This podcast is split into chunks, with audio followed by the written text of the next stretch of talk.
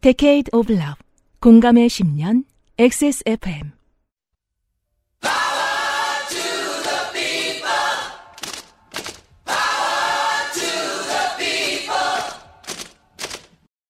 XSFM입니다.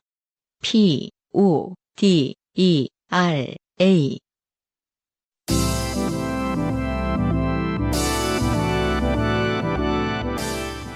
요즘은 팟캐스트 시대.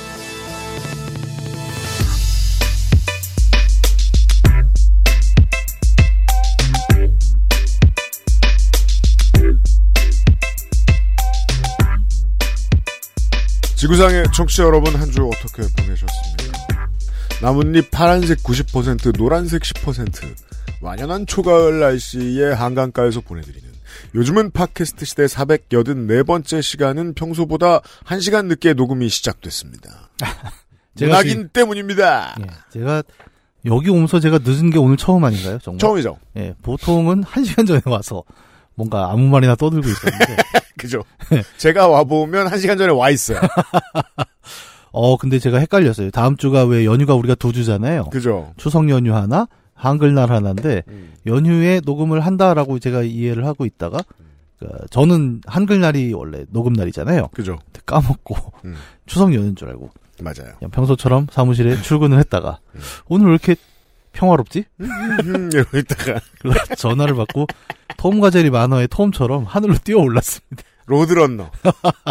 미미 하고 뛰어왔습니다.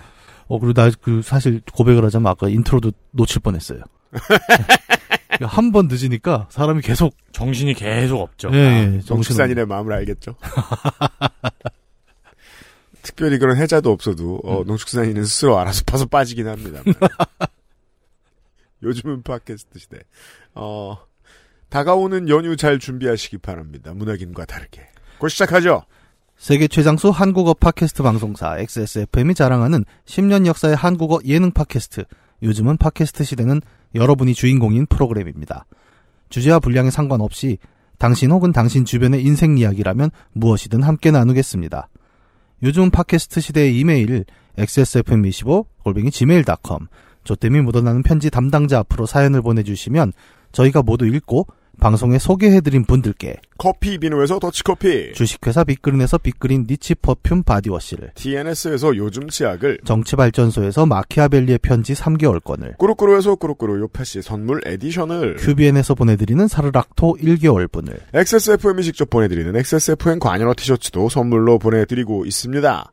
요즘은 팟캐스트 시대는 우리 집 메인 셰프 드림잇, 피부의 답을 찾다 더마 코스메틱 앤서 19, 커피보다 편안한 커피 비노 더치커피, 진짜 리뷰가 있는 쇼핑몰 로맨틱스.co.kr에서 도와주고 있습니다.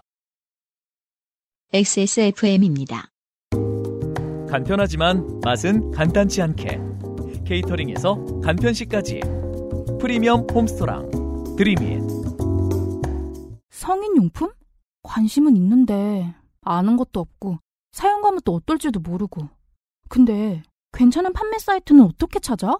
구경이라도 해보고 싶은데 검색도 안 되고 음, 배너 광고 누르기 싫게 생겼어 로맨틱스 co.kr 에디터의 신뢰가는 리뷰 거부감 없는 디자인의 성인샵 찾고 있는 모든 건 여기 다 있을 거야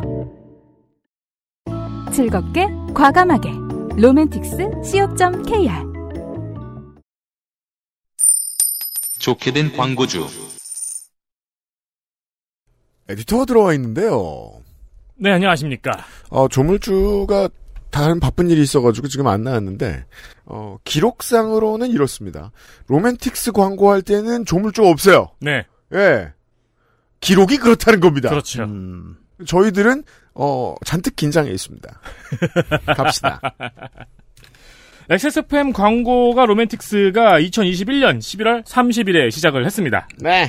벌써 2년을 함께 했어요. 고마워요. 네. 우리 회사뿐만이 아니고 어느 회사도 광고 계약이 2년 가는 게 쉬운 일 아닙니다. 그럼요. 꾸준한 사랑 감사드리며 광고 2주년 기념 이벤트 파트 1을 진행합니다. 파트 2 때 조물주를 반드시 저 자리에 앉혀놓겠습니다. 파트 2도 제가 오는 게 좋을 거예요, 아마. 물론 뭐. 2주년 동안 다양한 선물을 드려왔어요. 그럼요. 로맨틱스가 음. 어, 처음에는 이제 beginner 느낌으로 음. 콘돔으로 시작한 사은품들이 네. 끌어올리고 끌어올려서 BDSM까지 이 오만 남사스러운 걸 다 건드렸습니다. 그리고 케케 왜냐면 로맨틱스 점쇼 KR이니까요. 그리고 케겔볼까지 왔죠. 그렇죠. 다양하게 여러분들의 성적 호기심을 풀어드리기 위해서 노력을 하겠습니다. 고마워요. 그리고 이제 우리 사장 입장에서 가장 무서운 이 말, 음. 더 노력하겠습니다. 더 노력한답니다. BDSM 다음 뭐예요? 세상엔 다양한 게 많아요. 흉기예요? 네. 이번 달은 사은품을 주기 애매한 가격대로 구매하시는 분들을 위한 금액대로 사은품을 증정해드리고자 합니다. 뭔가 고민을 많이 하신 것 같은데 봅시다. 어, 파트 1는 음. 불행하게도 우리 그러니까 앉아 계신 두 분께는 불행하게도 음. 애널 특집, 오 좋아요. 네, 아이. 애널 윅 1년에 한 번 한다? 애뉴얼이 아니에요. 네. 기간은 9월 26일부터 10월 31일까지이고요. 아, 네. 5일 정도만 하네요. 6일 아니구나. 한 달 하네요. 그렇습니다. 네, 네. 그리고 이 사이에 구매 고객에게 음. 금액별로 다양하게 사은품이 나갑니다. 봅시다. 로맨틱스의 상품들이 아무래도 싼 게 없어요. 음. 그러니까 이렇게 뭐랄까 전자기기들이고 그렇고 하니까요. 맞아요. 7만 원 이상 구매 고객에게는 미사일을 드립니다. 이게 뭘까요? 이게 이제 김정은의 마음인 거지. 이게 이제 바이든을 향한 김정은의 마음처럼 뭐 청양고추를 먹고 다음날 아침 같은 건가요? 미사일이라고 합니다. 네 anal 미사일을 드립니다. 제가 이것만큼은 analyze가 되지 않습니다. 네, 그러니까 파괴하겠다는 게 아니고 네. 보통 여러분이 알고 계시는 anal plug의 형태라고 생각을 하시면 됩니다. 그건 아니 아 공부 좀만 할 걸. 그건 뭐야라는 질문을 하지 않는 게 좋겠다. 네. 네. 어, 투명과 컬러가 있거든요. 아, 그래요? 네, 투명한 게 있고 크리스탈. 어 투명하면 못 찾으면 어떻게? 그렇게까지 투명하면 딴 그 군사용으로 쓰겠죠. 그렇습니다. 알겠습니다. 네. 어, 우리가 뭐 유리잔을 못 찾진 않잖아요. 네, 스텔스까지는 아니고 네. 그냥 예쁜 투명. 네. 뭐 저 저 크리스탈 같은 건가 봐요. 그렇죠. 그리고 이제 컬러가 있는데 음. 요건 이제 사은품으로 드리는 거는 랜덤으로 발송이 가능하고요. 예, 물론 알겠습니다. 구매도 가능한 상품입니다. 네. 7만 원 이상 구매 고객에게는 미사일을 드리고 음. 9만 원 이상 구매 고객에게는 폭스테일 제가 어제 설렁탕을 좀 비싼 데서 먹고 왔더니 그 꼬리 부분도 있더라고요. 어, 꼬리탕은 따로인데. 그래요? 그 조금 주더라고요. 네. 그 우설도 좀 들어있다고. 음. 네. 어, 아무튼 꼬리입니다. 꼬리를 드립니다. 네, 폭스테일이니까 여우꼬리죠. 먹는 건 아닙니다. 제가 알기로. 그렇죠. 네. 그리고 13만 원 이상 구매 고객에게는 음. 7달 애널 플레저 플레저. M194 이거 미사일 이름인가요? M이라 그러면 왠지 군사장비 느낌이잖아요. 저 주특기가 M23A1이었는데 혹은 되게 튼튼해서 밀리터리 등급을 받았는지도 몰라요. 네, 7달 애널 플레저를 드립니다. 요거는 이제 그 좀 이제 드라이 오르가즘을 공부하시는 분들이 있잖아요. 그래요? 음. 네네. 그 경우에 이제 사용하시는 용품인데 M19이 4래요. 네. 어, 높아심의 말씀을 드리자면은, 음. 이제, 애널 관련 플레이는 음. 공부도 많이 하셔야 되고, 음. 준비하실 것도 많습니다. 네. 네. 그리고 반드시 콘돔을 쓰셔야 되고요. 음, 그렇답니다. 네. 평소 도전해보지 못했다면 사은품으로 은근슬쩍 받아서, 아, 난 원래 이런 거 관심 없는데, 음. 사은품을 주고 난리야. 써볼 수밖에 없게. 혹은 이제 그 척추 교정용으로 쓰실 생각이 있으시다면 그럴 수가 있나요? 그 왜 꼬리뼈를 교정하는데 그 해당 부위가 필요할 때가 있대요. 아, 그럴 수 어. 있겠네. 네. 기, 고- 긴장이 되니까. 저 이제 허리 통증 때문에 이것저것 알아보다가 아. 예 이런 방식도 있다더라. 그래서 우리 유피님도 노리고 있는 사은품. 은근슬쩍 받아서 도전해 보세요. 좋은 일입니다. 혹시나 사은품이 품절될 시에는 음. 비슷한 상품으로 발송이 됩니다. 그 비슷하게 강력한 것으로 네, 네 비슷한 미사일, 그렇습니다. 로켓 이런 걸로 네. 나갑니다. 한 달 동안 진행될 로맨틱스의 사은 행사 네 놓치지 마세요. 그렇습니다. 어 이미 이제 교양과 상식이 있으신 여러분들의 많은 참여를 기다리고 있겠습니다. analyze 시간이었어요. 광고 끝.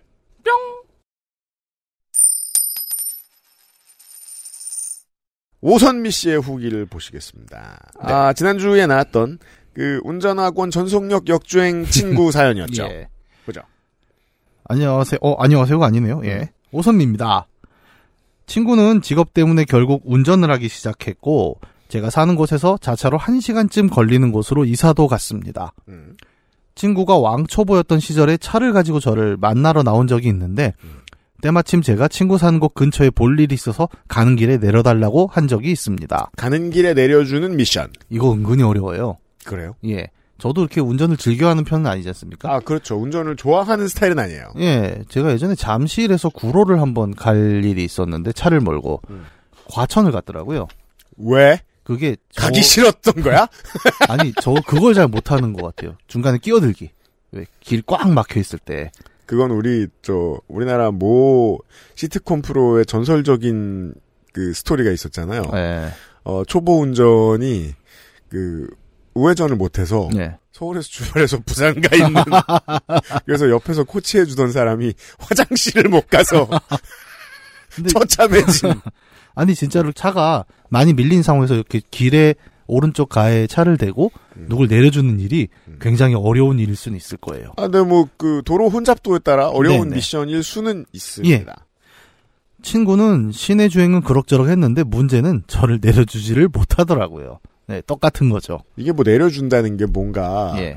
그 제이슨 스테덤이 나오는 영화처럼 생각을 이렇게 던지고 열면 바로 이렇게 같은 속도로 뛰면서 내리고 아니 그런 건 줄 아는 거야? 그런 거잖아요. 그, 왜 달에 우리가 인공위성을 보내도 음. 달을 뱅글뱅글 도는 건 어렵지 않아요. 네. 근데 달에 착륙하는 건 다른 일이에요. 굉장히 어렵습니다. 아, 그건 그 모든 초보들이 그렇게 생각합니다. 어, 고속도로 운전하는 건 쉬워요. 예. 주차하다 죽죠. 어, 그렇죠. 네. 그, 좀 무슨 마음인지 알 것 같거든요. 음. 익숙하지 않은 도로인데다가 도로 가장자리에 안전하고 차가 없는 곳에 차를 세우지를 못하는 겁니다. 음. 똑같은 마음이에요, 저도. 네. 제가 내려야 할 곳과 멀어지길래 나 언제 내려줄 거냐라고 물었더니 나 못 세우겠다고 그냥 네가 문 열고 뛰어내리면 안 되냐고. 맞네요. 오선미 씨 제이슨 스테덤 보드 타고 계셨네요. 경악한 얼굴로 쳐다보니 농담이라고 하는데 보통 이런 농담을 아마 자연스럽게 못해요. 네. 너너너 그, 그, 농담이야. 네. 네, 긴장으로 하얗게 질린 안색을 보니 농담이 아닌 것 같았습니다. 그럼요. 결국 친구네 집까지 가서 버스 타고 되돌아간 기억이 있네. 집에서는 어떻게 내리셨대요? 근데 사실 이런 식이면 어, 그 차로는 한 번밖에 운전할 수 없거든요. 네. 차를 버려야 어벤든 해야 되거든요. 그러니까 아까도 얘기했지만 화성 가는 우주 로켓을 쏘고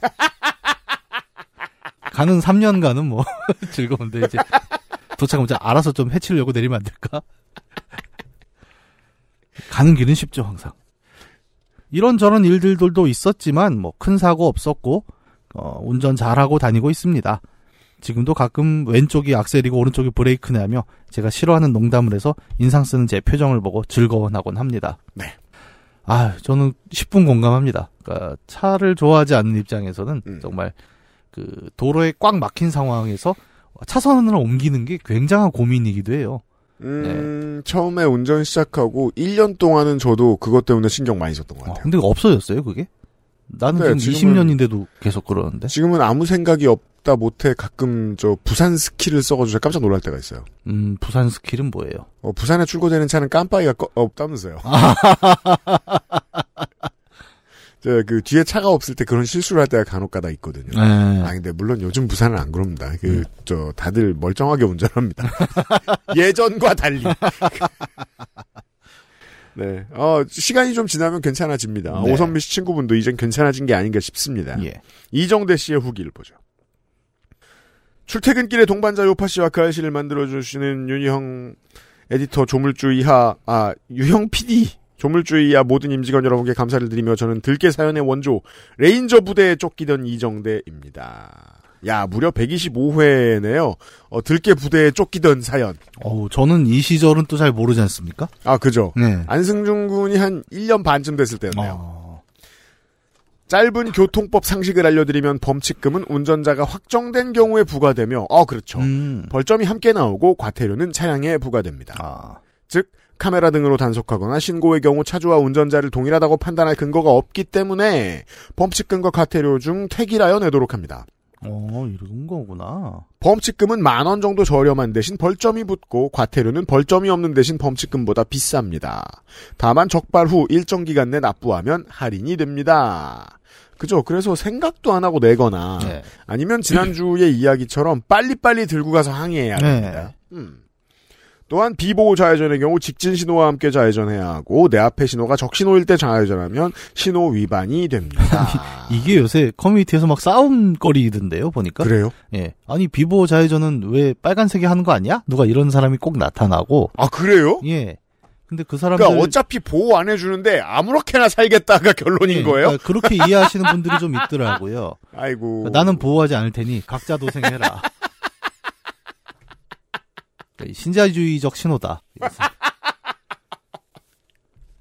왜냐하면 그게 운전면허 때 뭐 딱히 안 알려주는 모양이더라고요. 비보호 좌회전 공부해 본 적 없어요. 예. 네. 그래서 좀 이슈가 되는 모양이에요. 근데 이 이슈가 좀 주기적으로 돌아온다고 하더라고요. 그래서 궁- 저는 이제 그냥 얼핏 그냥 귀뚱으로 들었던 게 운전하고 나서 생각이 나서 음. 이러고 있다가 이제 빨간불에 가는 차를 보고 궁금해서 찾아본 뒤에 알게 됐거든요. 생각보다 많은 분들이 저하고 비슷한 과정을 거치셨어요. 네. 음. 거려? 제가 이걸 어떻게 하냐고요? 저도 알고 싶지 않았습니다. 네. 왜냐면 이 비보호자의 전 빨간불에 하나 쳐다보는 게, 음. 어, 경찰의 주수입원들 중에 하나. 보호는 하지 않지만 과태료는 걷겠다. 그렇습니다. 주의하세요, 청취자 여러분. 후기 고맙습니다. XSFM입니다. 유자 바이오엠과 10가지 비타민 컴플렉스. 생기 있고 밝은 얼굴을 위한 all-in-one moisturizer. 수분 영양 공급은 물론 피부톤을 환하고 균일하게. 단 하나의 해답. Answer Nineteen 유자 biome tone-up all-in-one. 오늘은 인도네시아 만델링 어떠세요? 독특한 향, 쌉쌀한 맛, 입안 가득 차오르는 강렬한 바디감. 특별한 커피가 필요할 때 가장 먼저 손이 갈 커피. 가장 빠른, 가장 깊은 커피비노 인도네시아 만델링.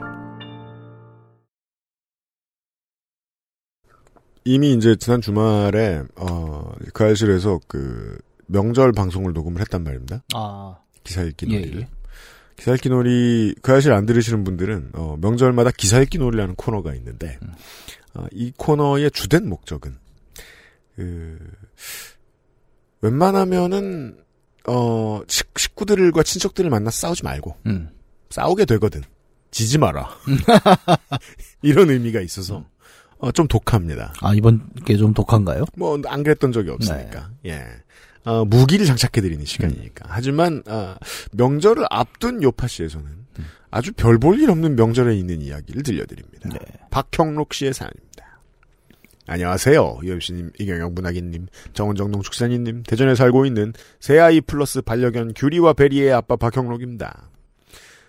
오늘 새벽 요파씨 482회의 윤정은님의 사연을 듣고, 아, 윤정은 씨의 사연은 그 소풍 갈 때 길 잃어서 소풍 못 간 썰이죠. 아, 예, 예. 우리가 기억에 남는 건 이제 할머님의 멘트였죠. 예. 울 필요가 하등 없는 겨. 난 그 멘트가 더 울, 사람을 울리지 않았나요? 그니까 말이에요. 예. 예, 울릴 없을 때 그런 말씀하지 않으신단 말이에요. 그쵸. 음.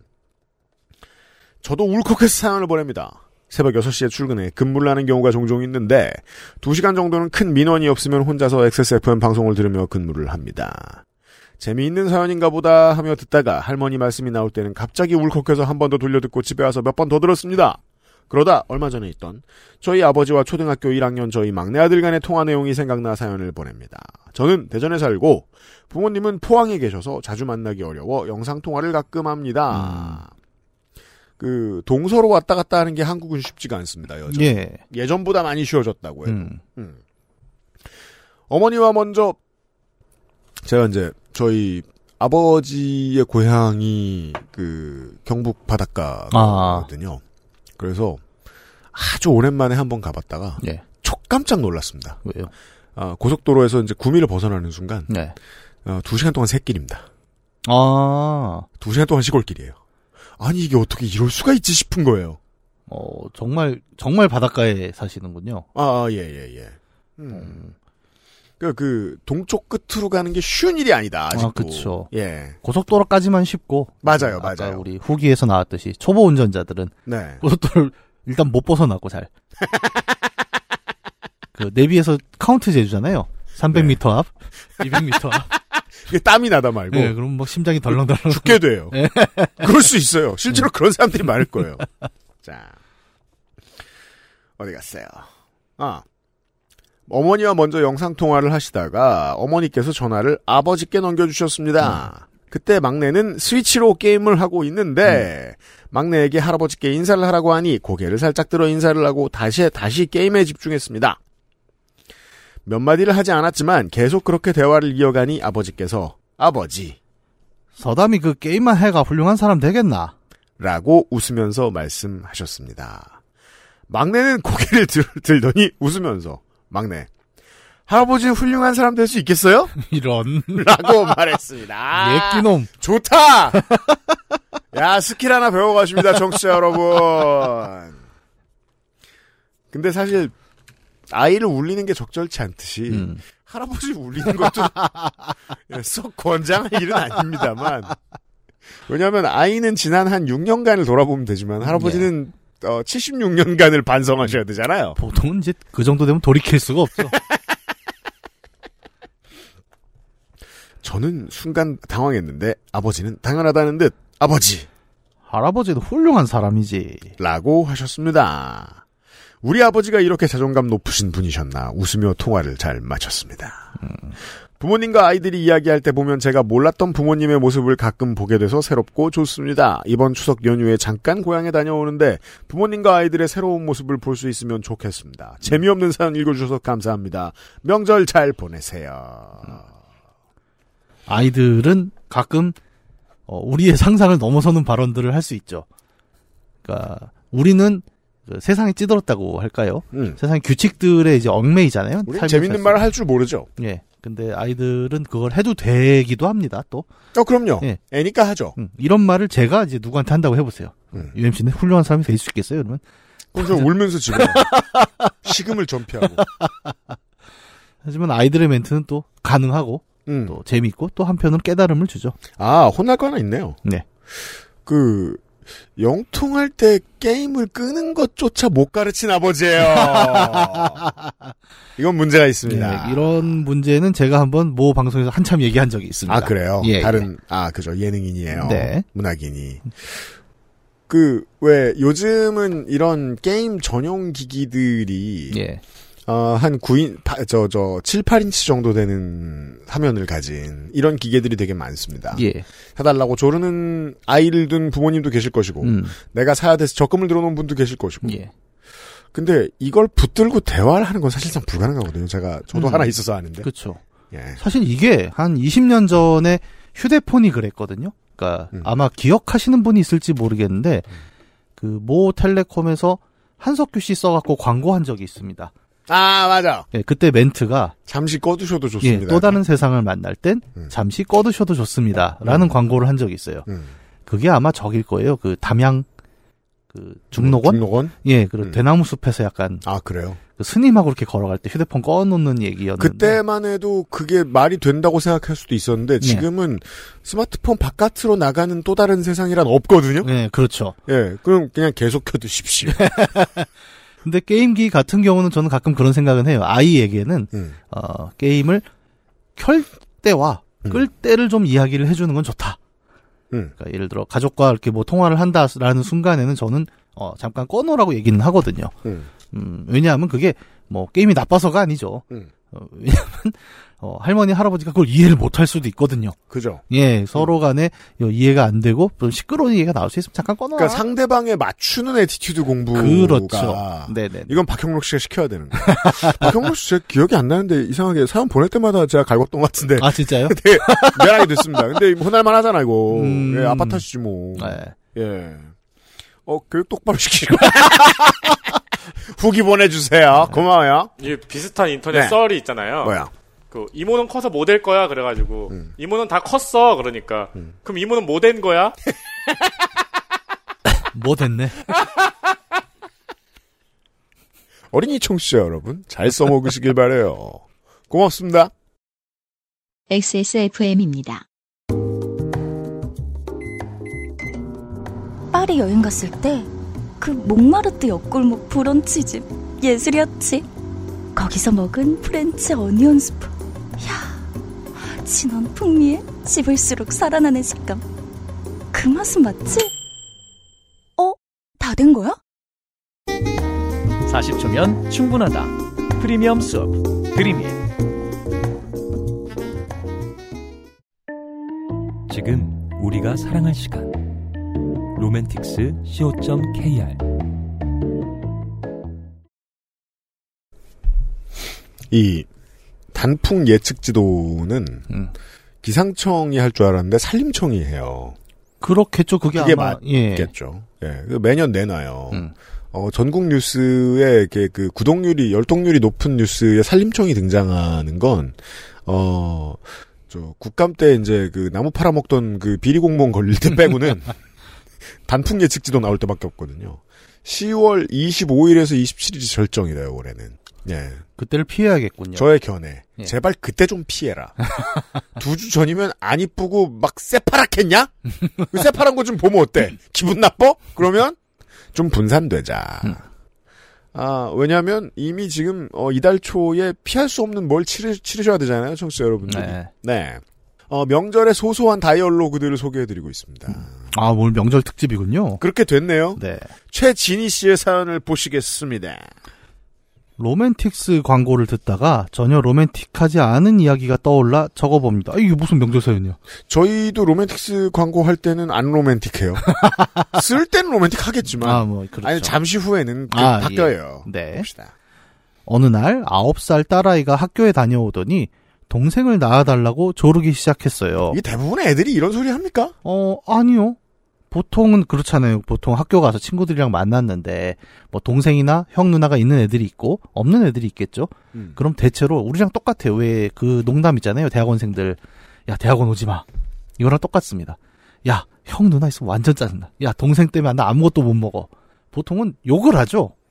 저도 그랬던 게, 저, 뭐, 이번에 궁금하니까 한번 저, 본인한테 한번 여쭤봐야 되겠는데, 네. 저는 한 번도 동생이 있었으면 좋겠다는 말을 한 적이 없거든요. 왜냐면 네. 동생이 생기면, 저도 누나들 같은 자들이 될까봐.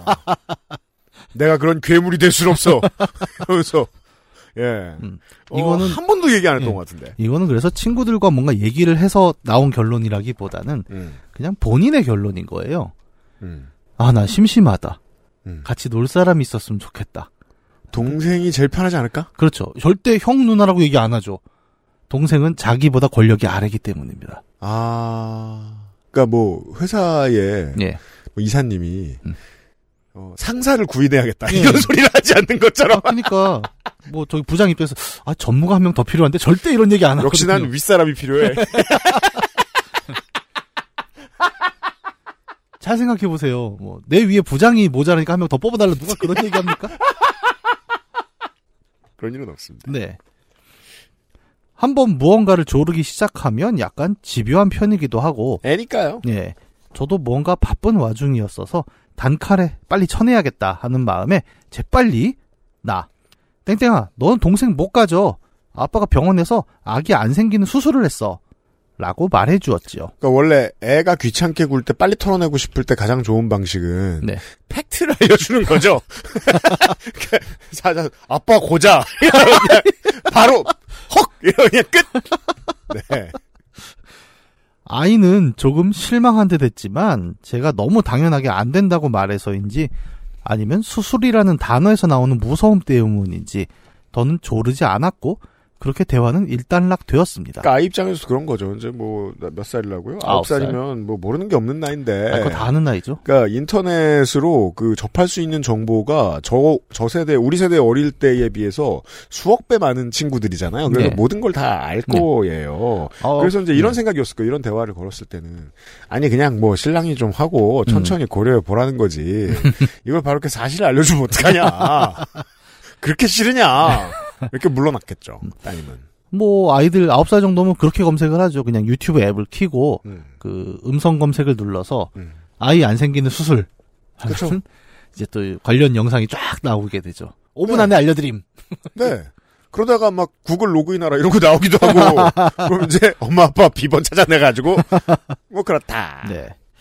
그리고 며칠 후 아이와 친구들 몇 명이 모여서 수다를 떨고 있더라고요. 음. 그 중에 한 친구가 동생의 과자와 이유식을 뺏어 먹으니 맛있더라. 아, 그러니까 동생 사용 리뷰. 네. 이게 음. 아까 얘기한 회사로 하면 그거라는 거야. 야, 이번에 그 김대리 내가 물에다 코딱지를 탔거든?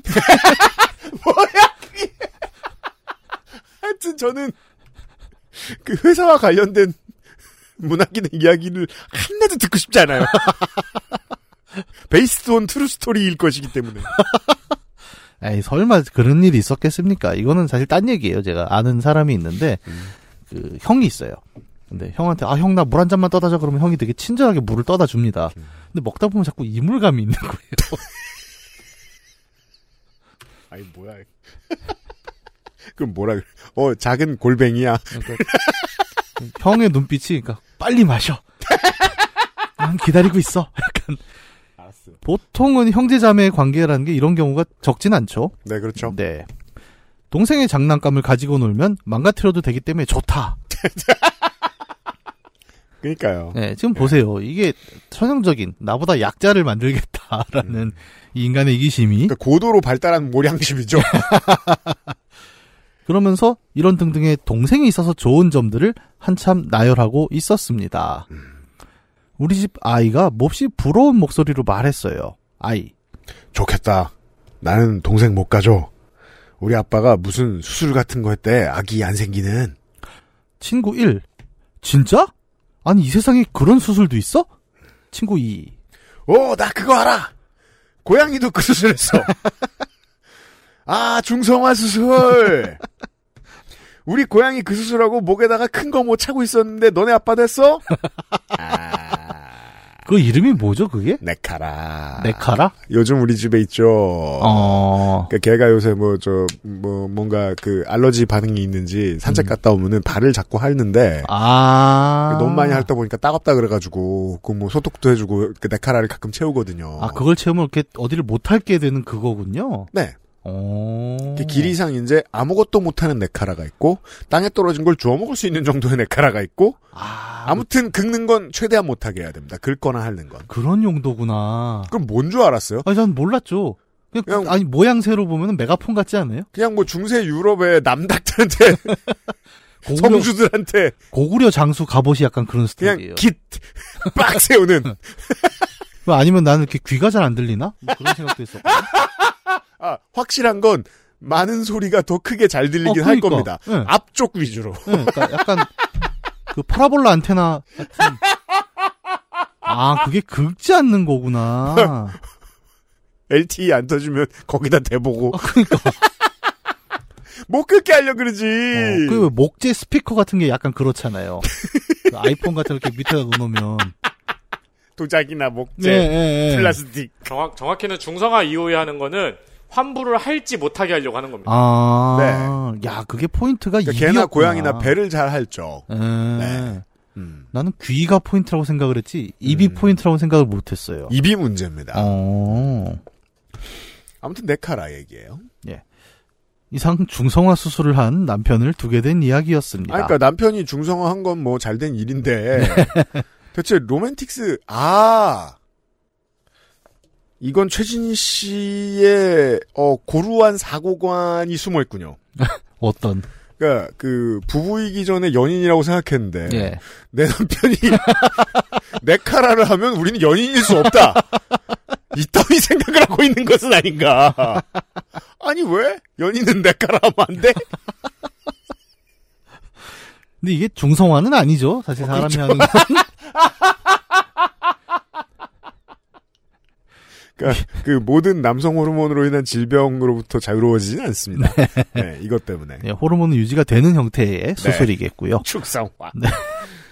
딱히 틀린 말은 아닌 것 같아 엄청 좋게 된 건 아닌 것 같지만 아, 분명히 말씀드리자면 저희 신랑은 네카라는 하지 않았습니다. 뭐 원하신다면 대형견용으로도 그 병원 가 달라고 하면 공짜로도 줍니다. 의사 간호사가 되게 의아해하면서 이걸 굳이 왜 그러시겠는데 말라뮤트가 배를 자꾸 많이 하른다고 하시면 돼요.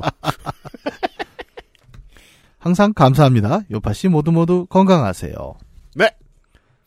어 생각보다 설 명절에 예. 이런 거 많이 하는데 음. 그 모르겠어요. 저도 이제 이런 걸 만약에 하게 되면은 해봐야 알겠지만 음. 어, 화투판이 벌어졌을 때 꼭 예. 이런 얘기를 하면 어, 듣는 중성화된 사람의 기분이 어떨 것인가? 어, 저는 오히려 그 주변에 몇 명 있습니다. 음. 어 많아요 요새는 예, 우리 예. 나이 때 되면 근데 막 그걸 갖고 화를 내거나 음. 혹은 뭐 뭔가 별 반응을 안 하는 것 같던데요. 그러니까. 저는 보통 이제 친구들끼리 그런 얘기 한두 번 해본 적이 있는데 예. 보통 그 주인공은 되게 기분 좋아해요. 뭔가 세상을 일찍 졸업한 것 같은 사람처럼 아, 굴어요. 예. 그뭐 우리께 얘기하면 이제 먼저 제대한 아저씨처럼 굴어요. 아직 안 묶어본 니들이 뭘 알겠냐. 예, 그래서 어 나쁜 건 아닌가 보다. 음.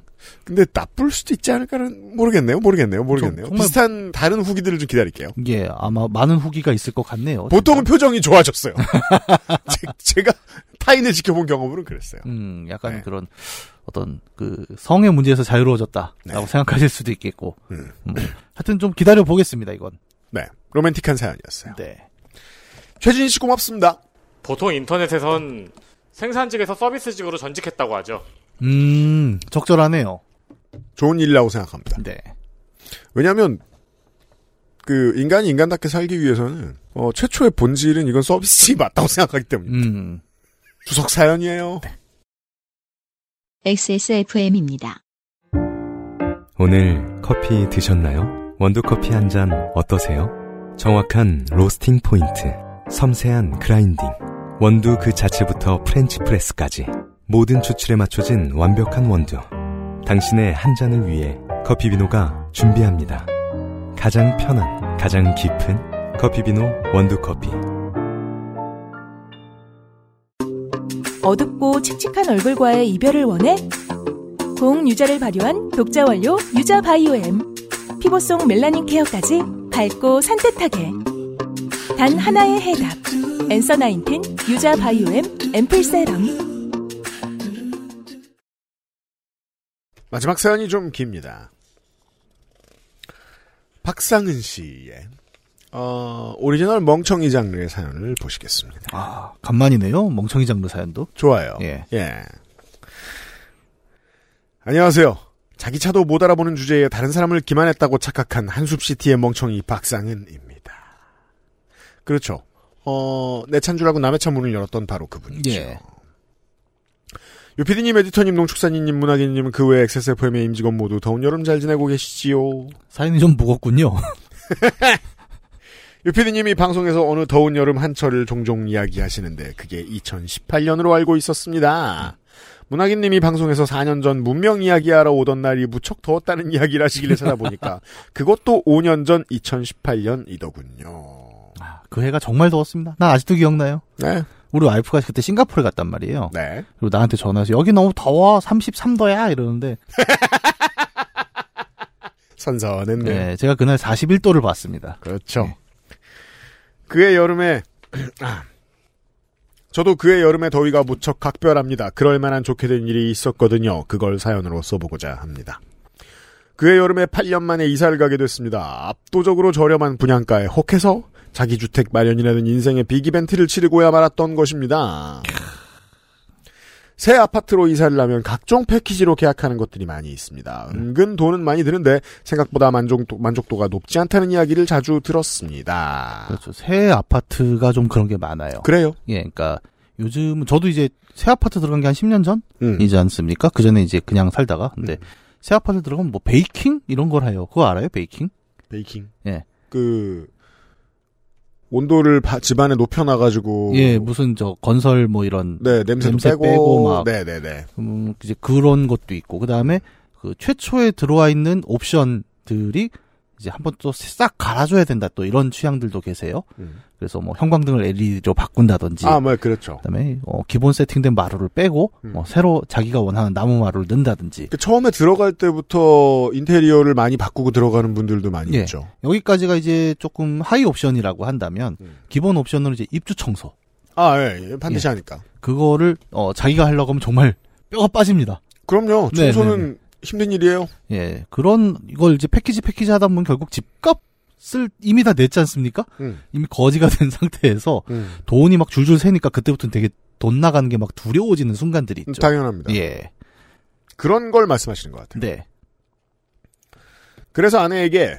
내가 할 수 있는 일은 직접 하겠다고 큰 소리를 치고 어허. 그러니까 돈이 없다고 큰 소리를 친 것입니다. 그렇죠. 예. 시스템 에어컨 공사만 계약하려 했습니다. 음. 아내는 니놈이 청소한 꼴은 못 본다고 입주 청소만은 전문가에게 맡겨야 한다고 결정했습니다. 그러니까 평소에 이제 그 배우자가 봤을 때도 청소에 젬병이다 네. 정도를 알고 계신 것으로 보입니다. 네, 이미 reference가 좋지 않게 나왔기 때문에. 그렇죠. 예. 도대체 너를 뭘 믿고 맡기느냐. 어떻게 보면, 어, 아내분은 현명한 분을 만나신 거죠. 그리고 다용도실 곰팡이 방지 페인트 칠 정도는 해야 하지 않겠냐고 했습니다. 음. 결혼 15년 차였던 우리 부부는 해마다 나타나는 다용도실의 곰팡이에 질려 있었습니다. 아, 이게 이런 집들이 있더라고요. 어, 그런 집 많죠. 예, 예. 음. 그런 아내에게 신체 건강한 40대 남자 엔지니어가 음. 그 정도 문제는 직접 풀 수 있지! 라고 큰 소리를 쳤습니다. 아이고, 이게 어느 분야의 엔지니어신지는 제가 잘 모르겠지만, 음. 이게 엔지니어는 너무 범위가 넓거든요. 어, 그렇죠. 예, 예를 들어 저희 아버지도 엔지니어셨어요. 음. 그래서 자동차 자기가 고칠 수 있다고 하시더라고요. 음. 근데 저희 아버지는 항공기 엔진 정비사였습니다. 자동차 어떻게 고쳐? 이 뚜껑을 열고 한 20분 이렇게 보시더라고요. 이게 질문, 엔진 그리고 나서 나오는 질문 하나밖에 없잖아요. 네. 이거 뭐야? 모르겠어, 무서워. 근데 약간 특히 이제 약간 special한 분야의 전문 엔지니어들이 네. 그런 게 있으신 거예요. 제 친구 중에 이제 잠수함 엔지니어가 잠수함 엔진 정비하는 친구가 있습니다. 네. 얘도 항상 그런 게 있어요. 자동차는 쉽다. 그거 내가 그냥 보면 그냥 연다. 야, 난 잠수함도 고친 사람이야. 네. 약간 그러고 이제 뚜껑 열고 또 이렇게 똑같은 표정을 지으시는 거죠. 잠수함이나 항공기나 마찬가지입니다. 그리고 저는 일단 신체 건강한 40대가 대한민국에 몇이나 있는지도 궁금해요. 사실 페인트 가게에 가서 물어보니 재료비 30만 원에 2인 1조 하루 일당 이야기를 하길래 그냥 혼자 하면 일당 50만 원쯤 아끼겠네 라는 생각을 했던 거죠. 그러니까 아. 이게 아니 저는 이해는 합니다. 예. 반대의 생각을 하지 못하는 사람의 심리에 대해서 음, 왜 이걸 50만 원이나 받지? 음. 어느 정도의 일일까? 라는 궁금증을 갖지 않는 것에 대해서 네. 아내는 자판이나 두드리는 프로그래머가 무슨 엔지니어 타령이냐고. 잠깐만. 프로그래머였어요? 아, 컴공 엔지니어입니다. 아, 지금 컴공 엔지니어가 그러니까 네. 곰팡이와 싸우겠다. 그렇죠. 이거는 약간 그런 거 아니에요? 그러니까 그, 저, 뭐야, 칼을 잘 쓰는 검사가, 음. 저, 뭐야, 뭐, 수중 폭파팀에 들어가서, 내가 할 수 있다. 나도 군인이거든. 음. 약간 이런 느낌이잖아요. 완전 분야가 다른데? 혹은 어, 검찰청의 검사가 네. 검도를 하는 것 같은 검사라며 음, 나도 이러면서. 검사야. 네. 못 믿어했지만 제 고집대로 제가 직접 칠하기로 했습니다. 음. 아파트는 6월 말부터 입주를 시작했고 저희 집은 월세 계약이 끝나는 7월 말에 이사를 하기로 정했습니다. 페인트 칠은 장마 기간을 피해 그리고 시스템 에어컨 설치가 끝나는 시점에 하기로 했습니다. 그리하여 이사를 일주일 앞둔 2018년 7월 21일이 됐습니다. 지금 찾아보니 근처 수원은 최고 기온 36.7도였네요. 와, 이 더운 날 페인트 칠 진짜 죽음인데, 진짜로. 제가 이사 간 곳은 분지 한복판이라 더 더웠을 겁니다. 그래서 그 어, 벽지나 페인트 같은 거 이제 그 작업하실 때 보면은 왕 선풍기가 하나 반드시 예. 어, 아이템들 중에 들어가 있죠. 아니, 그게 환기 때문에도 있어야 돼요. 음. 그 페인트 같은 경우에 또 유기용제를 쓰는 경우들이 있는데, 수성이 아니면, 네. 그럴 때 그, 공기 유증기랑 같이 일하면 안 됩니다. 예. 그리고 더운 날은 이상하게 그 페인트 칠이 이렇게 평면을 계속 해야 되지 않습니까? 음. 그 면적 자체가 되게 뜨거운 느낌이 있어요. 음, 음. 아, 아니다. 이건 내가, 아, 저는 페인트가 아니라 주로 방수 치, 방수 알바를 엄청 했었거든요. 아, 네. 그런 지붕 위에 그 녹색 있죠. 아, 네. 김포방에 내리다 보면, 70,000. 예. 네. 한국 그, 뭐야, 단독주택 혹은 다세대주택 지붕이 왜 다 녹색인가? 음. 저 같은 사람이 칠하기 때문입니다. 그 방수제가 녹색밖에 없어요. 70,000. 예. 네. 근데 그거 칠하는 게 굉장히 고역이거든요. 어, 그럼요. 왜냐하면 그 잘 생각해 보시면 이제 땡볕에서 칠해야 되잖아요. 저- 옥상이니까. 음. 근데 뭐 구름 끼는 날 안 돼요. 안 돼요. 예, 비 오는 날 더 안 됩니다. 방수제니까. 더운 날 해야 돼요. 예, 무조건 해가 쨍쨍한 날. 바람 없이 더운 날. 예, 그런 날 하는 겁니다. 그래서 전 지금 이거 페인트가 자꾸 방수제로 보이니까 음. 막 더운 느낌밖에 안. 드는 거죠. 예. 제가 이사 간 곳은 분지 한복판이라 더 더웠을 겁니다. 이름은 한숲시티인데 사실 집 근처에 숲이라 부를 만한 것도 없습니다. 그날 페인트샵에 아내를 데리고 가 색상표를 보여주면서 페인트색에 대한 윤허를 청했습니다. 저는 좀 밝은 색을 원했는데 아내는 너무 밝은 색은 때가 잘 탄다며 조금 어두운 색을 골랐습니다. 페인트색을 결정하고 아내를 돌려보낸 후 페인트칠 사전 작업을 위해 입주할 아파트로 향했습니다. 그날 할 일은 창문을 비닐로 싸고 창틀에는 마스킹 테이프를 붙이는 보양 작업이었습니다. 이게 요새 쇼츠 같은데 엄청 나오죠. 이거 고수. 예. 네. 약간 플라스틱 같은 거 그 음. 모델 플라스틱 모델 도색할 때 음. 이렇게 색 묻으면 안 되는데도 싹 그 테이프로 마스킹 해주고 음. 그걸 떼고 하는 작업이 15초 영상 안에 들어가니까 굉장히 쉬워 보이지만 아, 이게 보고 또 봐도 저거 어떻게 배운 건지 몰라요, 저. 예 네. 이거를 본인이 직접 하려고 하면 진짜 힘든 게 특히 아까 뭐 건장한 40대라고 얘기를 했지만 음. 건장한 40대가 그 좁은 다용도실에 쪼그리고 앉아서 이걸 붙이고 있는 게 음. 이게 힘들어요. 그러니까 내 허리와 눈이 사실은 얼마나 낡았는지를 예. 차라리 페인트 통을 들고 뛰는 건 하겠는데 쪼그리고 앉아서 이거를 하다 보면은 정말 식은땀이 줄줄 흐르는 거죠. 더운 날 한낮이었지만 새로 설치된 에어컨을 켜고 잠시 기다리니 꽤 시원해졌습니다. 음. 역시 캐리어 박사님은 노벨 평화상을 받았어야 했어라고 혼잣말을 하며 작업을 했습니다. 작업할 곳은 세탁실과 안방 베란다 두 곳인데 그날 작업은 그렇게 오래 걸리지 않았고 그다지 힘들지도 않았습니다. 지금 생각해보면 엄청난 착각이었는데 페인트는 롤러에 찍어, 찍어서 장대를 들고 바르면 되는 일이라 보양 작업이 더 힘들 거라 생각했고 그러다 보니 다음 날로 계획한 페인트 칠이 참 만만해 보였습니다. 이럴 거면 오늘 페인트를 받아 같이 작업을 하는 건데 이러면서 집으로 돌아왔습니다. 이게 이제 그 어, 복싱 체육관에서 첫날 줄넘기만 하던 사람의 마인드입니다. 그럴 듯한 계획이 있어요. 다음 날인 7월 22일. 아침에 페인트 가게에 가서 전날 주문한 색상으로 조합된 페인트와 페인트에 섞으면 결로 방지와 단열 기능이 있다는 XX 레드라는 마법의 물질, 그리고 곰팡이 방지 기능이 있다는 초벌 페인트를 받아들었습니다. 페인트샵의 점장님은 친절하게 작업 방법을 알려주셨습니다. 일단 초벌을 바른 다음에 페인트와 땡땡 레드를 섞어 재벌칠을 하고 마지막으로 페인트로 한 번 더 칠하는데 각 단계 사이에 4시간 정도 페인트 마르는 시간을 둬야 한다고 하더군요. 네. 그런데 이런 말씀을 하시는 겁니다. 점장님. 어, 혹시나 해서 하는 얘기인데 에어컨 켜지 말고 작업하셔야 돼요. 이 무슨 말씀인가 싶었으나 에어컨을 켜면 건조가 잘 안 되고 그렇다고 작업할 때 에어컨 켜고 건조할 때 에어컨 끄면 온도차 때문에 페인트 위에 습기가 차서 엉망이 된다는 설명이었습니다. 음, 그렇겠네요. 순간 망했나 싶었는데 그래도 어제 그다지 힘들지 않았던 생각이 들어 뭐 괜찮겠지. 음. 네 알겠어요. 하고 아파트로 향했습니다. 아파트에 도착한 시간은 오전 10시. 지금 찾아보니 이날은 최고 온도 37.5도. 전날보다 더 더웠습니다.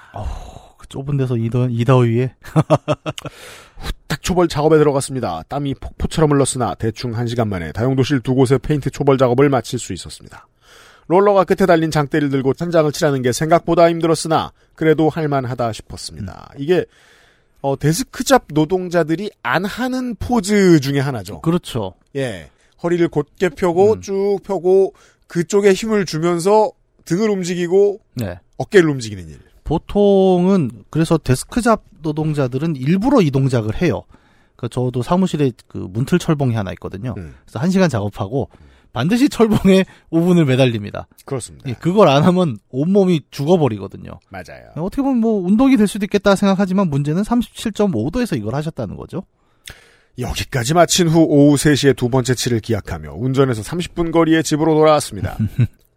집에서 기다리던 아내에게 그렇게 힘들지 않아. 라고 이야기하면서 초벌칠한 사진을 보여주고 점심 먹고 좀 노닥거리다가 시간에 맞춰 다시 아파트로 향했습니다. 집에 올 때 온몸이 흥건하게 땀이 젖어 있는 것을 본 아내는 그냥 해가 지면 가라고 했지만 저는 내일 비 예보가 있다며 오늘 다 맞춰야 한다고 고집을 부렸습니다. 이 그렇게 힘들지 않아가 이제 그 약간 그런 느낌이 그렇게 힘들지 않아. 약간 이런 느낌이었어요. 아내가 듣는 입장에서는. 길게 설명할 필요가 없습니다. 네. 사망 플래그죠. 그렇죠. 그리고 본인은 여기서 아마 그 생각을 했을 거예요. 여기서 중단할 수가 없는 거예요. 한번 시작을 했기 때문에. 이게 문제입니다. 예. 네. 이제 와서 뭐 사람을 부르겠어요? 반 정도 초벌치를 해놨는데. 음. 예. 그너 저책 그럼 아저씨들이 와서 뭐라고 할 것 같아요. 아유 이거 누가 일해놨어 이거 이거 처음부터 다시 해야겠네. 저는 이 개발자들의 마음이랑 비슷할 것 같습니다. 네. 시작하는 순간 음. 어 내가 죽거나 결과물이 죽거나 둘 중에 하나의 결과를 내야 한다는 사실을 알아요. 아내는 그런 저에게 아이스박스를 주며 편의점에서 얼음과 이온 음료를 챙겨가라고 했습니다. 아내분이 진짜 현명하시네요. 아까 초반부터. 음. 게다가 내가 껴봐야 도움이 안 된다는 사실도 알고 있어요. 예. 현명하기 이를 데 없습니다. 어머, 아내계의 제갈량 음. 수준입니다. 그건 있으면 좋겠다 싶어. 이온 음료 페트 3개와 얼음을 사들고 아파트에 도착하니 한참 더울 때인 오후 3시였습니다. 차에서 외부 기온을 보여주는데 거의 40도에 근접했던 기억이 나네요. 아, 아마 박상은 씨처럼 저도 그 시기에 똑같은 시기쯤에 이제 차 온도를 바라보고 있었겠죠. 네. 40도 이렇게. 맞아요. 쓰면은. 그때 딱 그랬어요. 두 번째 칠을 시작했습니다. 페인트에 XX red를 섞은 후 롤러에 페인트를 찍어 롤러칠 롤러질을 하는데 뭔가 좀 이상하다는 생각이 들었습니다. 초벌칠할 때는 그렇게 힘들지 않았는데 이번에는 몇 배 힘들었습니다. 아, 초벌칠 페인트보다 이 페인트가 몇 배는 묵직했던 겁니다. 음. 사람들이 딱히 어깨에 힘쓸 일이 없죠. 그렇죠. 예. 음. 그러니까 지금 엔지니어시라 그래가지고 프로그래머라 그래가지고 더 무시하는 거예요. 지금. 네. 어깨에 힘쓸 일이 없습니다. 그리고 이게 약간 그것도 있잖아요. 결국 무겁지 않습니까? 페인트도. 음. 근데 그 페인트 장대를 생각해 보면 네. 무게 중심이 끝에 있습니다. 음, 예, 맞아요. 보통 우리가 들고 있는 뭐 밀대 걸레 음. 같은 거는 역방향인 거예요. 무게 중심이. 맞아요. 그러니까 이 무게는 어, 잡아보지 않은 사람은 모릅니다. 정말 음. 거꾸로 잡는 거. 이게 그 중세 무기로 얘기하면은 약간 mace 같은 거죠. 아, 네. 무게 중심이 끝에 있어서 음. 내가 잘 컨트롤이 안 되는 검은 쉽잖아요, 차라리. 음. 근데 mace 같은 건 한 번 휘두르면 잘못 휘두르면 회수가 불가능하지 않습니까? 그죠. 헛쳤다라고 생각하는 순간 내 머리가 깨집니다. 예 이미 그렇게 되는. 근데 그것도 one-hand mace, 한 손 mace 길이가 아니라 지금 보면은 네. halberd라고 하죠. 그죠. 도끼창 네. 끝에 어마어마한 무게가 달려있는데 거의 그 정도의 장대를 지금 휘두르시는데 만약에 저희가 예상하는 박상은 씨의 근력이 그 정도가 맞다면. 예. 네. 근데 보통 키보드로 뭘 쏘셨지. 보통은 WASD로 이동을 해서 마우스 좌클릭으로 휘두르면 됐다라고 생각하셨는데 네. 막상 그 양손 장병기를 들어보니 음. 생각처럼 녹록한 상황은 아닌 거죠. 그리고 이게 함정이 프라이머는 진짜 잘 발려요. 아 그래요? 네, 그렇죠. 그때까지는 희망이 가득해요. 음. 네. 일부러 약간 그렇게 만드나? 그렇게 만들면 너 해봐라. 한번 해본 다음에 이제 그다음부터 사람을 쓰게 되지 않습니까? 아, 고용 증대를 위해서? 네. 한번 맛을 보면 여러분이 다시는 못할 겁니다. 아, 왜냐면 primer는 기본적으로 얇게 바르는 거니까. 예, 예. 자. 롤러질만 힘든 게 아니라 페인트에 롤러도 페인트도 롤러에 더 자주 묻혀야 했고 그래서 장대를 올렸다 내렸다 하는 일도 더 잦았습니다. 그 결과 1시간 만에 두 군데 칠을 마쳤던 오전과 달리 세탁실을 칠하는 데만 1시간이 걸렸습니다. 남은 안방 다용도실을 칠하려고 페인트통을 챙겨 드는데 바닥에 깔아둔 비닐 위에 물이 흥건히 고여 있더군요. 원래 땀이 많은 체질이긴 하지만 내 몸에서 땀이 이렇게 나올 수 있나 싶었습니다. 이게 고수도 하는 실수입니다. 자기 땀에 미끄러 넘어집니다. 아 맞아요. 예. 네. 이거 큰일 나겠다 싶어 가지고 온 이온 음료 페트를 하나 비우면서 잠시 쉬었습니다. 그러니까 특히나 이런 일을 많이 안 해본 사람은 이런 일을 처음 할 때 하루 종일 화장실을 안 갑니다. 네.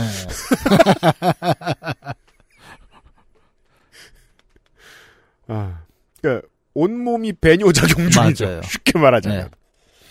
그후 페인트도 굳으면 안 되고 내일 비 예보도 있으니 어떻게든 오늘 안으로 끝내겠다며 안방 베란다로 향했습니다. 안방 베란다는 세탁실의 절반도 안 되는 공간임에도 불구하고 어찌나 넓어 보였던지. 그러니까 아까도 얘기했지만 이제 이 정도 상황에서 멈출 수도 없는 거예요. 그럼요. 절망감은 끝났어요. 그때 정말 최고조에 이릅니다. 왜냐면 뒤늦게 불러도 일당은 똑같아요. 네. 제가 얼마 전에 좀 비슷한 경험이 있었거든요. 음. 그 사무실에 제가 65인치 모니터를 놨습니다. 아, 네.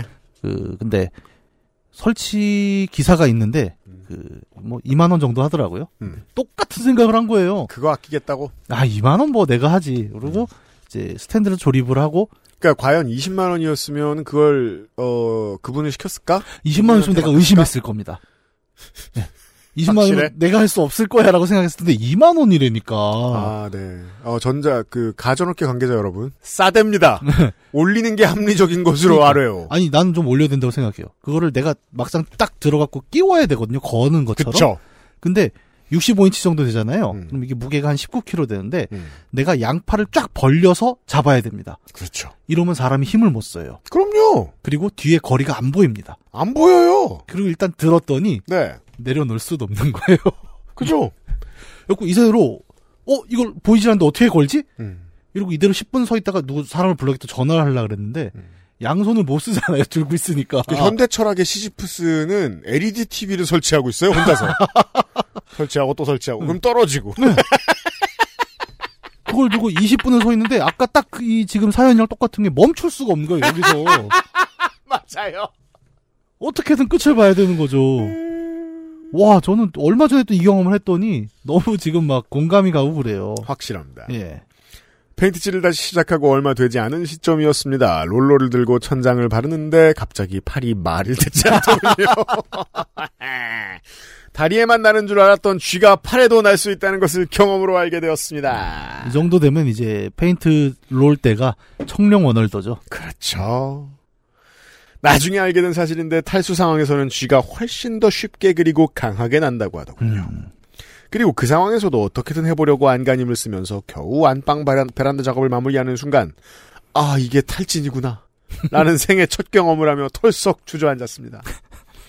세상이 빙글빙글 도는 것 같았고 온몸에 힘이 쫙 빠지고 구역질이 올라오고 근육이 파르르 떨리는 것을 동시에 경험했습니다. 예전에 급성 담낭, 담낭염으로 지하철역에서 쓰러, 쓰러졌을 때 거기서 그 통증만 뺀 그 상태였습니다. 헐 나 이거 똑같은 거 경험해봤는데. 급성 당남염? 나 급성 담남염하고 췌장염이 같이 와갖고 네. 한번 쓰러진 적이 있습니다. 아 진짜? 예.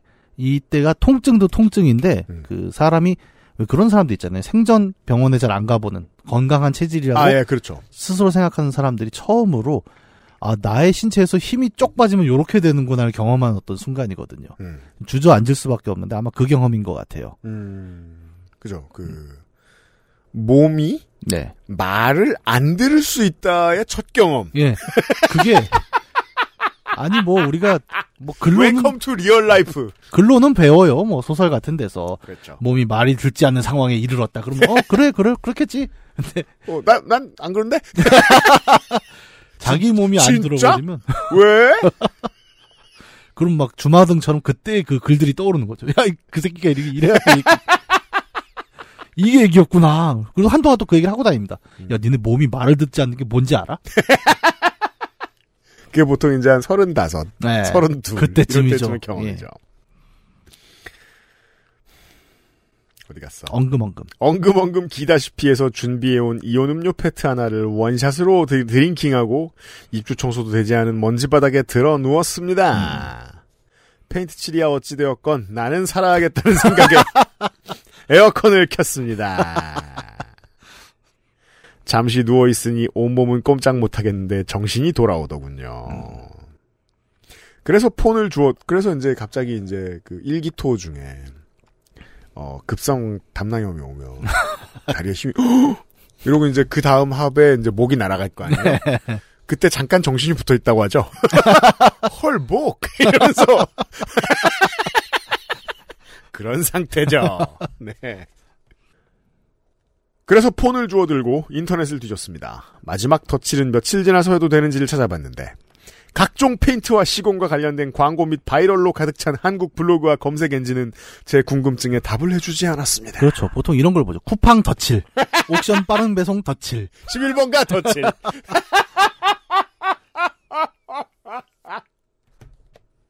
페인트샵에 전화를 걸었지만 아무도 전화를 받지 않더군요. 나중에 들은 건데 페인트샵 점장님은 그날 저희 단지 다른 집에 페인트 칠을 하러 아주 가까운 데 계셨다 합니다. 굳이, 굳이. 페인트샵 점장님도 전화를 받아도 뭐 딱히 그죠? 해줄 말이 있는 상황은 아니지 않습니까? 왜냐면 그 구원자더러 구원해주지 말라고 이미 선택한 뒤잖아요. 예. 그러니까 구원은 필요 구원이 필요합니다라 원책한 뒤잖아요. 네. 아니 내가 뭘 했냐 정도밖에는 못할 것 같아요 지금. 예. 그러니까 그렇게 계속 누워 있는데 누가 집 안으로 들어왔습니다. 정신을 수습하고 보니 하자 보수차 각 세대를 돌던 건설사 직원이 저희 집 하자, 하자 보수를 위해 들어오셨더라고요. 아 이게 있어요. 신축 아파트의 경우에는 이렇게 자기 근데 자기가 또 체크를 잘해야 됩니다. 그래서 보통 그 노란 포스트잇을 한 뭉치를 들고 와서 음. 요거 안 됨, 요거 해줘야 됨 이렇게 아, 붙이고 그렇군요. 이제 거기에 들어온 걸 기준으로 이제 건설사에서는 이건 우리가 할 수 있는 거예요. 이건 안 돼요. 뭐 이런 또 실랑이가 좀 아, 있죠. 그러네요. 대단지는 큰 회사가 이걸 열심히 해주면 좋죠. 네. 당시 정식으로 입주 신고를 하지 않은 세대는 하자 보수 담당 직원이 마스터키를 가지고 각 세대를 출입할 수 있던 시점이었습니다. 음. 도저히 저녁 때 마지막 작업을 할 자신이 없던 저는 그래서 작업하러 오신 직원분께 딜을 걸었습니다. 혹시 2시간치 일당을 드릴 테니 저녁 때 1시간만 도와주실 수 있으세요? 저는 박상은 씨를 정말 이해할 수 있습니다. 왜냐하면 아무리 예의가 있는 어, 모범적인 시민이어도 죽기 직전엔 아무 말이 나거든요. 어쩔 수 없습니다. 아까 일기토로 얘기하면 그거죠. 네. 살려줘. 곧 자식이 태어난다. 쓸데없는 TMI를 늘어놓으며 구순된 노모가 계신다.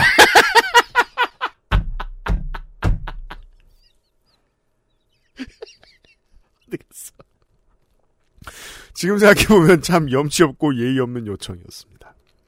제가 그때 제정신이 아니었던 건지 무슨 생각으로 그런 얘기를 했는지 정확한 기억은 나지 않지만 원래 쪽팔린 거 하면 기억을 열심히 지우는 게 인간의 본성입니다. 그렇죠. 아 이때 아 이, 이때 정확한 표현은 난 살려주세요 이거 같아요. 그러니까 정확히 그거예요. 예. 아마도 이거 말고 내가 살아서 이 집을 나갈 수 있는 방법이 없다고 생각했던 것 같습니다. 정확합니다. 네. 그 직원분은 직원. 아, 우리 그런 거 못해요. 그리고 제 작업도 밀려서 지금 야근하는데 도와드릴 수가 없네요. 이러면서 손사래를 치셨습니다. 당연하죠. 자초지종을 이야기하자 직원분이 혀를 짜며 직원. 아이고 그 집주인이 그 돈 몇 푼 아까워서 그러셨어요? 그러며 얼른 병원부터 가보라고 하더군요. 네. 이게 이제 어, 노동에 돈 안 쓰려고 하는 자본의 귀결이군요. 이것이 정치 이론. 네. 마지막 덧칠은 생략해도 되고 칠한 게 마음에 들지 않으면 건조한 날 잡아서 덧칠하면 된다고 알려주셨습니다. 그날 더 작업을 할 필요는 없다는 전문가의 말씀이 복음처럼 느껴졌습니다. 감사합니다. 그러면서 아이스박스에서 남은 이온 음료 페트 하나를 꺼내드리고 작업하던 거 챙길 생각도 못하고 겨우 운전해서 집으로 왔습니다. 보통 이제 무협지에서는 간신히 몸을 빼쳐 라고 표현합니다. 혹은 깨강정이 되어 흩어졌다 등등등. 병원에 가보라는 이야기를 들었지만 그냥 집에 가서 쉬고 싶었습니다. 그리고 사흘을 집에서 전신 근육통에 시달리며 시체놀이를 했습니다. 다음날 집 근처 병원에 가긴 했는데 심한 탈수에 가벼운 온열 질환인데 며칠 휴식만 하라 하더군요. 그날 예보와 달리 비가 오지 않았고 기상청이 참 야속했습니다. 이게 약간 정말 그러네요. 그러니까 큰 병장기를 들고 1대1을 싸우다가 음. 결국 기가 다해서 퇴각한 다음에 지금 운기 조식을 3일간 그렇죠. 하고 있는 거죠. 근데 최초의 우리 집안의 책사 음. 아내분께서는 네. 애초에 다 예언을 하신 거 아닌가? 출병하지 마라. 네. 너 뒤진다. 넌 화공에 죽을 것이다.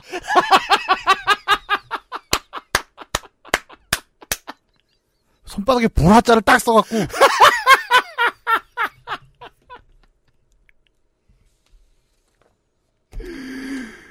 며칠 지나 입주 청소 전날 그 처참한 현장을 정리하러 아파트로 향했습니다.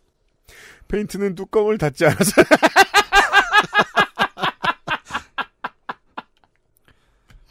아, 이러면 이제 보통 그 게임에서나 볼 수 있는 어 걷는데 방해가 되는 암흑 물질 같은 것이 되죠. 다른 어디에도 쓸 수가 없습니다. 아이템 주웠는데 무게만 차지하고 그렇죠. 상인이 어, 받아주지 않아요. 연성도 안 돼. 상인한테 이렇게 팔려고 던지면 이걸 어디다 쓰란 말이요. 그리고 고블린이 내쫓습니다. 덧칠에 쓸 수 없는 상태였고 페인트가 완전히 건조되기 전에 보양제를 제거하라고 되어 있는데 보양제는 그대로 붙어 있었습니다. 거기에 환기가 되지 않아 페인트 냄새가 풀풀 나고 있었고 엉망진창이었습니다. 그러니까 적벽대전이 불탄 뒤에 그 그렇죠. 패전의 현장인 것 같아요. 그렇죠. 예. 네. 아, 이게 우리가 보낸 화살이 다시 다 돌아오는 이후. 그래도 현장을 정리하고 조심조심 보양제를 제거, 제거하니 제법 그럴싸하게 칠이 되어 있었습니다. 난이 멘트가 제일 웃기다. 제법 그럴싸. 왠지 뿌듯한 마음에 사진을 찍어서 아내에게 보냈는데 정작 아내는 페인트샵에서 고른 색깔대로 안 나왔다고 타박부터 하더군요. 이것도 상식입니다. 네. 예. 건조되고 보니 원래 정한 색깔보다 밝게 나왔습니다. 제가 사흘 동안 근육통에 시달리는 것을 보고도 타박을 하나 싶었습니다만 거기에 뭐라 한마디 얹었다가는 그냥 전문가에게 맡기지 그랬냐고 또 타박할 것 같아 그냥 참았습니다. 저는 15년 차가 안 돼서 모르겠는데 15년 차가 되면 이런가 봐요. 어. 이러니 결혼을 졸업한다 그러지 사람들이. 아니요, 진정 열심히 산 15년 차였다면은 애초에 말을 들었겠죠. 아 그렇죠. 그렇죠. 애초에 이런 일이 생기지 않았을 것이다. 예. 분명히 말렸잖아요. 그러니까 출병을 하지 않았습니다. 네. 해필리 에버 애부터. 아니, 저는 이 이야기에서 제일 드라마틱했던 순간은 그 이온 음료와 얼음을 챙겨주는 순간이었어요. 그러니까 현장이 어떤지를 알고 계셨던 겁니다. 그죠. 예, 이미 그러니까 우리가 보통 책사라 그런 거 있잖아요. 천문과 지리에 능통한 거예요. 그죠. 천지인을 모두 아는데 음. 그날의 기상도 어떨지 알고 계셨고 그렇죠. 그리고 그 장소가 어땠는지도 알고 계셨고 그렇죠. 내 남편이 어떤 사람인지도 알고 있었습니다. 헐 동남풍. 그럼 이제 사실은 정적을 제거하는 방법이죠 이쯤 되면. 큰 그림인 거죠. 새 집에서는 내가 주인이다. 내 놈 한번 겪어보거라.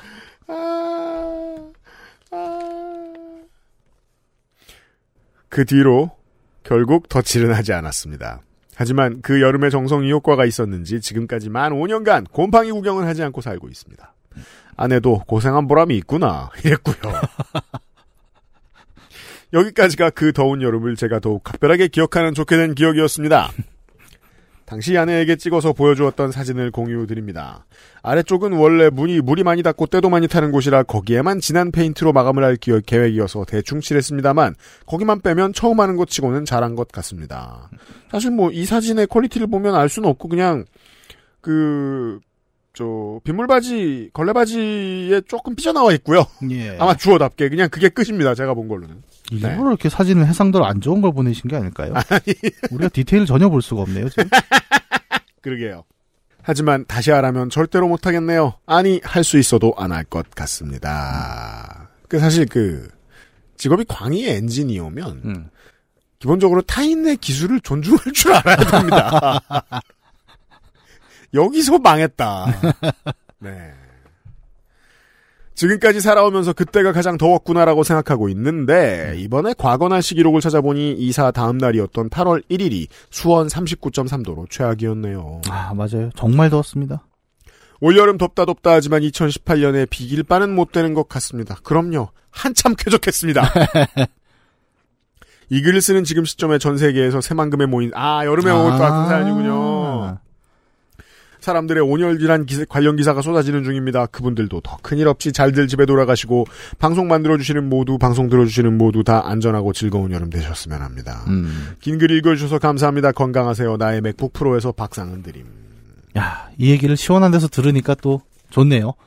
저의 가장 비견할 만한 경험은 13년 전에 어 앨범이 나오기 직전이었어요. 예. 근데 일단 앨범 나오자마자 공연하는 게 적당하지 않은 것 같은 거예요. 런칭 공연을 그때는 많이 했었거든요. 예. 저 반대에 노는 일리는 이거였어요. 아니 사람들이 아무도 노래가 뭔지 모르는데 음. 그걸 라이브로 하는 게 재밌을까? 아, 그렇게 볼 수도 있겠군요. 모두가 따라 할 수 있는 것도 아니고. 근데 마침 제가 아는 지인들 중에 이제 어, 영화사에 방금 취업한 사람들이 있었는데 예. 큰 영화사 극장 회사가 있었는데 극장 회사의 대리급들이 보통 관장을 합니다. 네. 그래서 자기 관에 실적을 내야 되는 사람들이 있었어요. 그래서 수소문을 통해서 어, 극장 한 군데를 런칭 장소용으로 섭외를 한 거예요. 예. 그럼 이제 극장을 섭외했으니까 영상을 만들어야 돼요. 예. 노래에다 영상을 얻는 비용을 알아봤어요. 음. 너무 비싼 거야. 내가 출병하겠다. 그래서 그때부터 영상 tool을 배웁니다. 아. 어, 한 달 동안 만들었어요. 예. 저는 그때의 모든 문제가 저의 척추 질환과 연관이 있다고 생각합니다. 저의 현 척추 상태와 깊은 관련을 맺고 있다고 생각합니다. 전문가 시킬 거라는 말이 한 달 내내 나왔지만 시작한 이상 되돌릴 수가 없었어요. 예, 그 중간에 만들다 만거 누구한테 보여주면서 그, 이거 좀 완성해 주. 그러면은 그가 웃거나 놀렸으면 네. 전 너무 슬펐어. 그건 옵션이 아니야. 되돌릴 수 없다고. 네. 예. 박사는 씨, 어, 10분 이해합니다. 음. 네. 우리 얻는 교훈은 뭐다? 전문가를 존중해라. 세상 모든 것에 비싼 데는 이유가 있습니다. 그럼요. 예. 박상은 씨 고맙고요. 어, 세상 모든 요파 씨 월장원은 다 이유가 있습니다. 투표죠. 예. 2023년 8월. 아, 저는 공천권이 한 번도 안 오고 이렇게 발표만 하는 대변인 역할만 하고 있네요. 그렇습니다. 그게 예. 보통 이제 그 선관위원장이죠. 예. 음. 그쵸. 자, 발표를 어, 위원장을 시키겠습니다. 예. 3위부터 하죠. 음. 어, 총 3개 중에 3위는 3%를 차지하신 올해 지금 최저 득표율의 후보가 아닌가 예. 싶어요. 와, 이 정도면 군소정당이네요. 이쯤 되면 허경영이죠. 네. 479회의 김선영님. 음. 세 번째 만남에서 담배 냄새를 좋아한다는 걸 깨달았지만 100%가 아니면 만날 수 없다는 생각에 놓아버린 소개팅. 그렇죠. 이었습니다. 저는 어, 하등 하찮다는 생각으로 이렇게 말씀드렸죠. 네. 제발 네가 펴라. 제발 당신이 펴라. 네. 그도저도 아니면 재떨이를 핥아라. 네. 등등의 이야기를 해드렸습니다. 3%면 보통 발표를 안 하는 게 맞는데. 제가 왜냐하면 컷오프기 때문이죠. 어, 발표를 하는 게 오히려 매기는 게 아닐까 네. 싶은 3위였습니다. 김선영 씨 고마워요. 예, 3위가 3%였다면 이제 1, 2위가 굉장히 두껍다는 얘기죠. 1, 2위가 양자 구도를 형성했음을 알 수 있습니다. 네. 2위는 35.5%네요. 네. 어, 476회의 익명의 사연이었습니다. 음. 오락실 출입 때문에 아버지가 보육원 보낸다고 했는데, 아, 그 동네 아저씨가 아빠를 유괴범으로 보고, 그렇죠. 그래서, 어, 이 사람이 네 아버지 맞냐? 그랬더니 음. 호부 호영을 못했던 그렇죠. 그 순간, 이 아버지는 제 아버지가 아닙니다. 중년 청취자들의 적극적인 지지를 받았습니다. 나도 아. 그런 적 있어요. 네. 음. 그래서 2위, 35.5%로 2위를 차지하셨습니다. 당선. 네. 영광의 1위. 음. 뭐 무궁화도 달아주고 해야 되나요? 그렇습니다. 61.5%. 아, 높은 득표율이 나왔습니다. 네. 61%. 과반을 넘고 3분의 2는 안 되는 수준으로 480회 백상민 씨 사연입니다. 음. 휴대폰 교체 권유 전화가 와서 대답했더니 네. 꺼져 그러면 개새끼야. 바로 그 네. 꺼져 그럼 개새끼야. 네. 사연. 우리의 교시. 왠지 뭔가 철학적인 것 같지 않습니까? 아 그렇죠. 꺼져 그러면 개새끼야. 예. 이 단어도 되게 묘하게 순서가 나오잖아요. 그니까요. 저 그러면 꺼져가 아니라는 것도 되게 재밌는 것 같아요. 그리고 개새끼로 시작할 수도 있어요. 네, 그렇죠. 개새끼 꺼져 그러면. 네. 개새끼 그럼 꺼져. 네. 그러니까 더 어울려요. 네. 근데 이 독특한 도치 시적이잖아요. 동감합니다. 네. 네. 많은 분들의 폰에 울려 퍼지면서. 음. 게다가 또 이제 그, 저희, 저기, 그, 편집 실수로 인해서, 예. 어, 많은 청취자분들이 두 번 다운로드 받으셔야 됐잖아요. 음, 아니 저도 처음에 듣고 그러니까 블루투스 혼선 이라고 그죠. 생각을 했어요. 정말 누가 나한테 옆에서 말하는 줄 알고 깜짝 놀라셨던 예, 예, 청취자분들 예, 계실 거예요. 예. 음. 아니었습니다. 그것 때문에 더더욱이 buff를 받았는지도 모르겠습니다. 그럴 수도 있죠.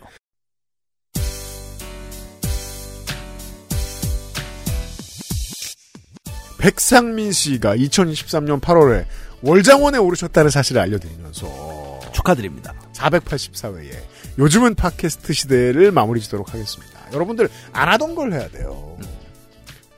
글 안 쓰잖아요. 청취자 여러분들이 글 쓰는 습관을 갖게 만들어드리는 요파씨입니다. 백일장 대회 같아요, 가끔 보면. 그러니까요. 글 써가지고, 아, 그안 하던 거 하면 또 건강해집니다. 음. 저는 사실 박상은 씨한테도 기왕 한번 해본 거 또 해보라고 말하고 싶어요. 음, 기왕이면 글을 쓰면서 안 해본 걸 하려면 음. 큰 부, 페인트 붓으로 천장에다가 페인트로 글을 한번 써보는 거죠. 그건 왜 갑자기 아니 뭐 글쓰기도 하고 아 페인트와 글쓰기를 조합하여 왜그 중국 같은 데 보면 큰 붓으로 이렇게 쓰는 거 있잖아요. 그렇죠. 예. 사연을 그렇게 한번 써봐도 좋겠습니다. 많은 분들에게 많은 전 세계 청취자들에게 글쓰기 습관을 들여주고 그 대가로 금품을 제공하고 있는 요즘은 팟캐스트 시대입니다. 두 번의 연휴가 한국에서 다가오고 있는데 저희들은 흔들림 없이 그냥 휴일에 녹음해서 휴일에 올라갑니다. 그것도 슬프다. 다음 주에 다시 만나 뵙겠습니다. 문학인가 UPD 물러갑니다. 고맙습니다. 안녕히 계세요. XSFM입니다. P, O, D, E, R, A.